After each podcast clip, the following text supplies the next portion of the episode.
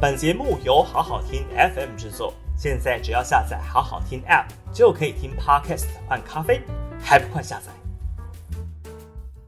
好好听 FM 的朋友，大家好，我是平秀玲。六月二十二号的今日评评里哦，来谈谈恩恩案真相。到现在呢，大概已经有非常清楚的轮廓。那由媒体呢公开的十一段录音档案，对于整个八十一分钟的报案过程，还有消防局跟综合卫生所以及双和医院，还有这一个相关的联络的过程哦，那现在应该也可以非常完整的还原。那这个录音带呢，我想很多这一个妈妈们是不敢听的。这个录音带的内容呢，当然是有一个非常紧张、非常焦急的母亲，为了他的孩子呢，在协调消防局派救护车，然后呢，不断的急切的说明自己孩子发生了非常紧急而严重的状况，这当中有非常的多的哽咽、哭泣等等。相关的这一个对话，那当中你也看到了这一个消防局跟这一个综合卫生所以及双和医院之间的联系的过程哦。那有人说呢，这个卫生局接电话的人呢，非常的冷血，因为里头居然还会有笑声，或者说请他等等等相关的回应哦。事实上呢，在这个医疗非常紧绷的这个状况哦，在前线第一线的基层人员，他的工作负荷量是非常大的。那特别是卫生局要处理的这个居隔确诊以及协调送医相当多的事物哦。那有几件事情可能先必须厘清哦，就是语所谓的语气的这个部分哦。当他在接电话的时候，他可能不知道这个妈妈所通报的。个案现在的紧急跟危急的状况，一整个晚上，他可能接到的都是非常紧急而焦急的民众的电话，希望寻求解协助。他并不知道，他现在正在对话的一个个案呢，是一个非常严重的两岁小朋友。虽然呢，这一个消防局所回报的母亲提到的病况哦，看起来是发高烧确诊，那呼吸。等等相关的这个症状，但是对于卫生局的人员来讲哦，他能不能够当场立即判断，这是一个专业的问题哦。所以对于基层人员的这个接电话的态度，不管是所谓的冷血，或者是似乎传出笑声等等哦，这恐怕都是在一个不清楚情境的状况之下所做出的一个反应啊。那所以呢，这件事情上面呢，从这个录音带当中呢，去谴责接电话人的态度，可能有一点点不符合实际的状况。但是呢，十一段录音档的确协助了厘清一些相关的事实真相。那这些事实真相的厘清，就必须搭配行政政治责任的归属。那至少呢，从这一个电话当中哦。非常重要的是，消防局的认知啊，在他的标准作业流程里头，即便呢这一个个案已经发生了很严重的紧急状况，意识不清、喘或呼吸困难、持续的胸闷或痛，这个是呢在今天指挥中心。其实，在六月十三号的时候，已经说有一份指引是紧急状况的就医啊，可以不需要得到这个卫生局的同意啊。这是在二零二一年的六月一号的指引啊。那之前呢，新北市政府所拿出来的所谓的指引是二零二一年四月份。显然，从四月到六月哦，这是去年。这一个三级警戒的时候呢，疫情也是大概发生在四五六月的这个高峰哦。那在六月一号的时候的指引做了一个修正哦，因为新北市政府拿出来的四月指引当中呢，似乎没有对于紧急就医，呃，可以不经过卫生局指派医院之后才出动救护车，这个呃有所例外的松绑。那六月一号的指引已经加了这一段了。意识不清、喘或呼吸困难、持续胸闷或痛，那可以直接由消防队送医。在送医的过程当中，再联系卫生局去协调医院。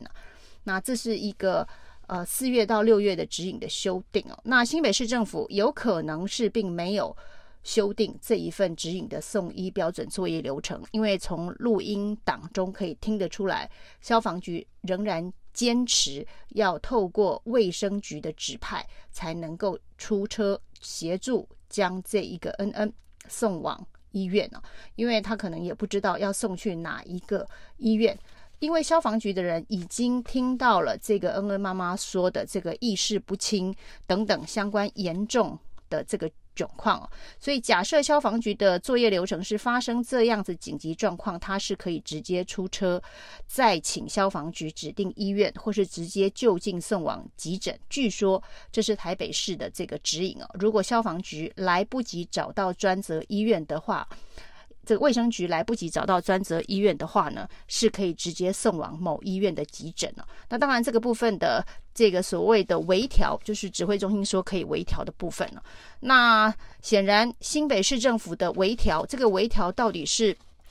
重大的调整还是微调？那当然，现在是已经出了严重的事故哦，就是 N N 事件。那也已经让大家把这整个指引做了一个非常仔细的探讨。四月份的指引，去年四月份的指引，去年六月份的指引哦，以及今年在发生 N N 事件之后，四月十七号。重新再出的指引，四月十七号的指引当中，最新的就是可以自行就医的部分了。那我们可以看到，事实上呢，从恩恩事件之后，四月十七号开放可以自行就医，呃，所谓的紧急送医找不到救护车的这样子的一个状况，基本上就没有在新闻中出现了。所以呢，去年的六月一号的这个指引。因为几个紧急状况可以由消防队直接送医，再联系卫生局，这件事情到底对于恩恩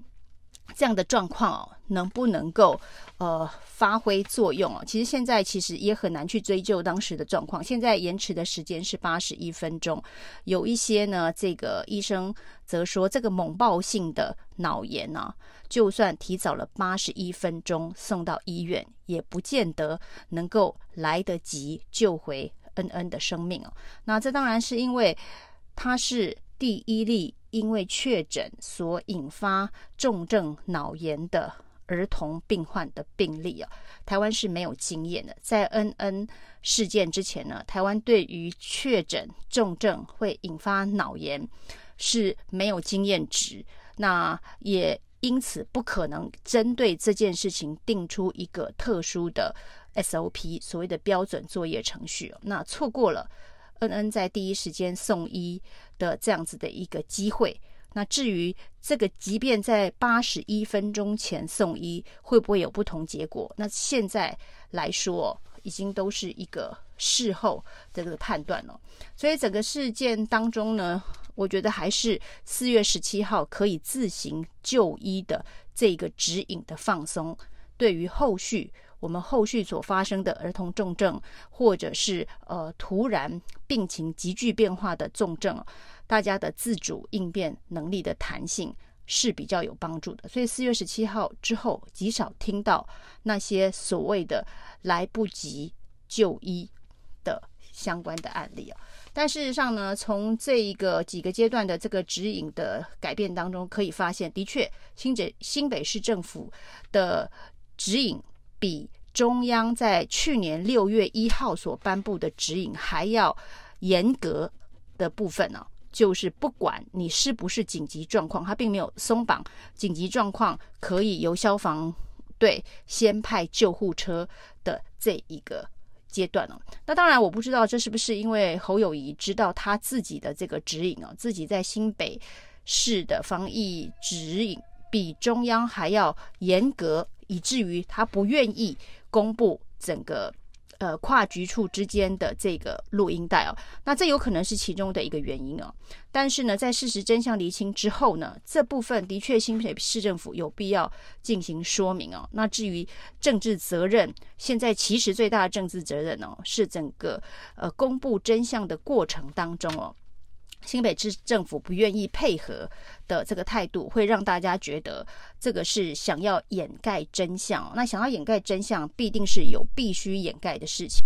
所以呢，政治危机处理可以说是政治人物的判断力、决断力最重要的关键了。侯友谊在这个事件上面呢，证明了他在这个政治作为政治人物危机处理的角色是完全不及格的。